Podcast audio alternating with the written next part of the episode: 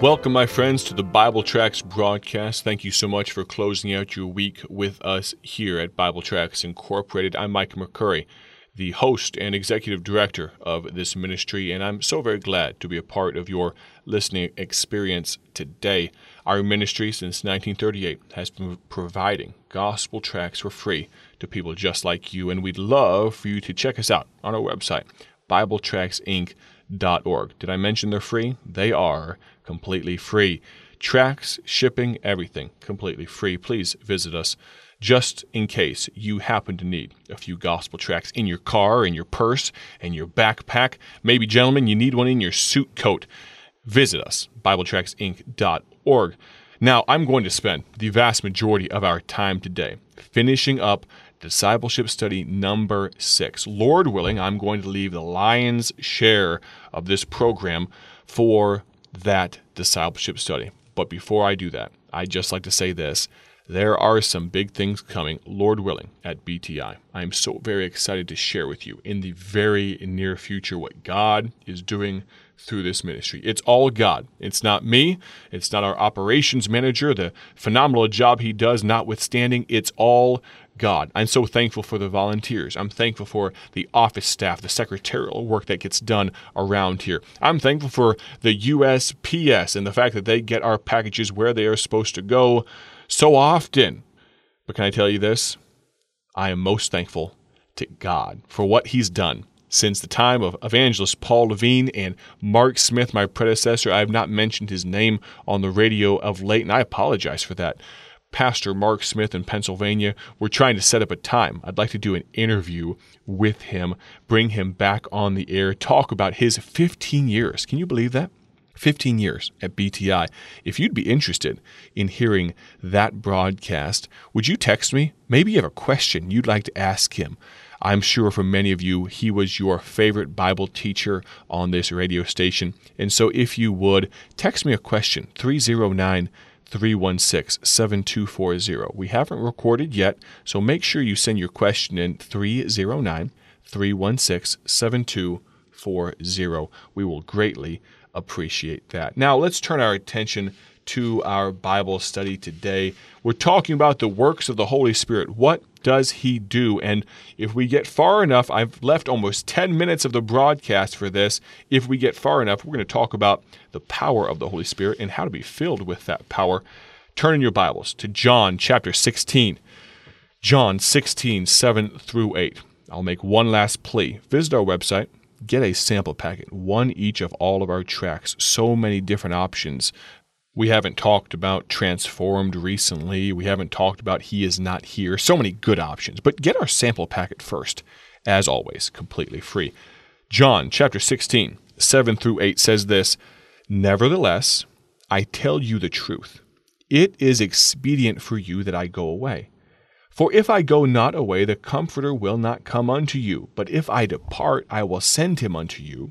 And when he is come, he will reprove the world of sin, and of righteousness, and of judgment." What is one work of the Holy Spirit? Well, thank God he comforts us. The word comforter in the Greek is the word paraclete, which means alongside of.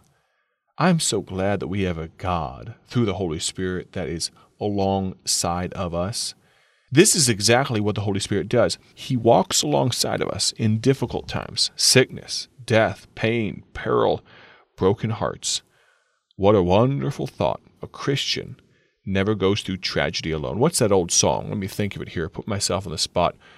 I didn't have to walk Jordan alone. Is that what it is? Maybe you can tell me what it is. I feel like I'm messing that, that title up slightly, but regardless, the thought is still the same. You don't have to go through life's journey alone. If you don't know Jesus Christ as your personal Lord and Savior, I'd love to introduce you to the Comforter. What else does the Holy Spirit do? He teaches us God's Word. Now keep in mind, all of these thoughts, they're coming from this discipleship study, number six, titled The Holy Spirit, that you can get for free from our website. He teaches us God's Word. John fourteen, twenty-six says, "But the Comforter, which is the Holy Ghost, whom the Father will send in my name, he shall teach you all things, and bring all things to your remembrance, whatsoever I have said unto you." One of the great things about this discipleship study is the fact that it has some questions after almost every lesson, just to review, refresh your memory. And this thought right here, refresh your memory with this, refresh your life. The fact that the Holy Spirit teaches us God's Word. Have you ever read a passage and just been so stumped, been so befuddled by what God's Word is trying to teach you? Well, you might need to pray for a little while and ask the Holy Spirit for His help. John fifteen twenty-six says, "But when the Comforter is come, whom I will send unto you from the Father, even the Spirit of truth, which proceedeth from the Father, He shall testify of me." You know, only a saved person can truly understand the Word of God. You need to have the author. Remember, the Holy Spirit is the one that helps give us the Scriptures of God. You need to have the author living inside of you. Think about that. Next time you're reading any book, think of how easy it would be to understand what the author was trying to say if you could actually sit down and read that book with the author present. The Holy Spirit makes the Word of God come alive in our life. Let's talk about the Holy Spirit helping us pray. Now, I'm giving you so many different scriptures, and you can get this discipleship study, as I've mentioned before, for yourself to kind of refresh your memory as well. But Romans chapter eight, verses twenty-six and twenty-seven says this, "Likewise, the Spirit also helpeth our infirmities. For we know not what we should pray for as we ought, but the Spirit itself maketh intercession for us with groanings which cannot be uttered. And he that searcheth the hearts knoweth what is the mind of the Spirit, because he maketh intercession for the saints according to the will of God." You know, so often we don't get what we're praying for because we're not praying according to the will of God. The Holy Spirit wants to help with that. We know not what we should pray for as we ought. Have you ever begun praying and ended up praying for a lot of things that you hadn't planned on?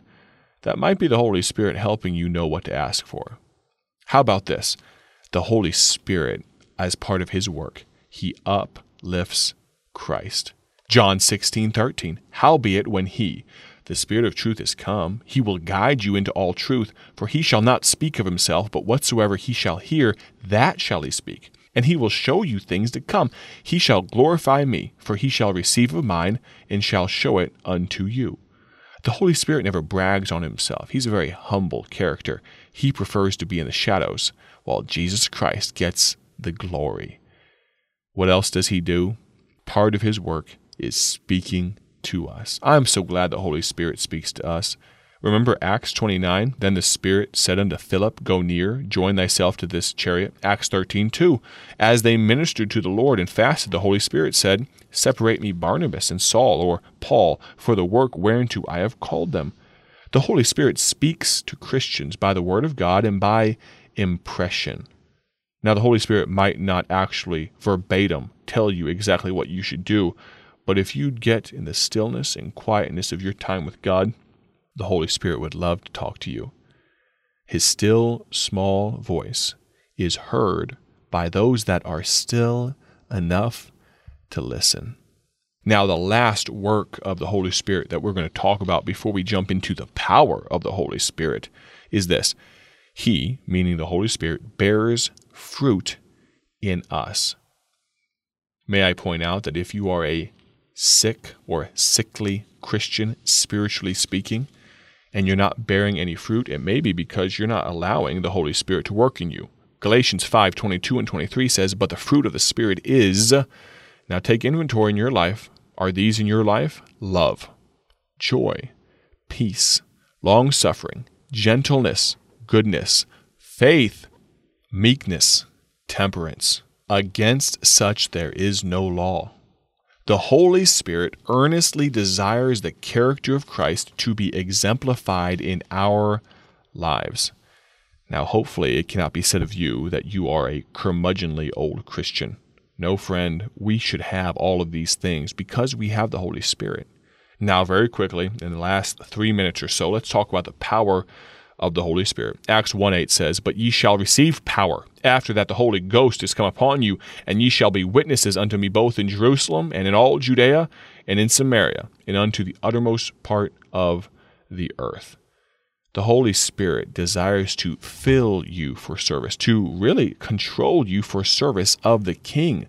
Salvation is when you let Jesus come into your heart or into your house. The filling of the Holy Spirit is when you give the Holy Spirit all the keys to all the doors in the house.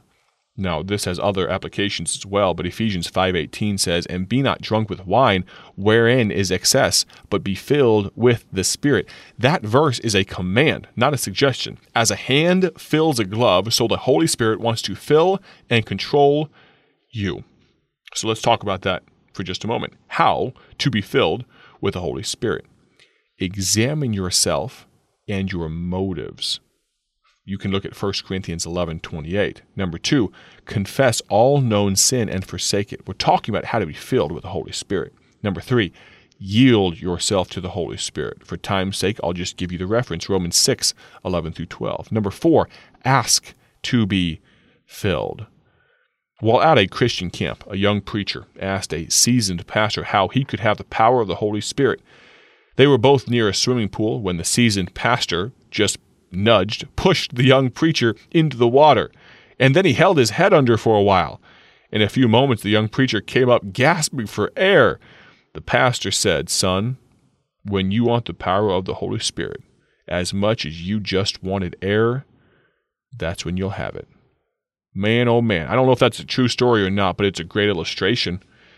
If you want the Holy Spirit as much as you want the air that you breathe, that would change your life. The Holy Spirit.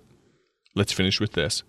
There are two sins a Christian can commit against the Holy Spirit. Number one is this, quenching the Holy Spirit. First Thessalonians five nineteen. That's when the Holy Spirit pours cold water on the fire in his life that the Holy Spirit is trying to kindle.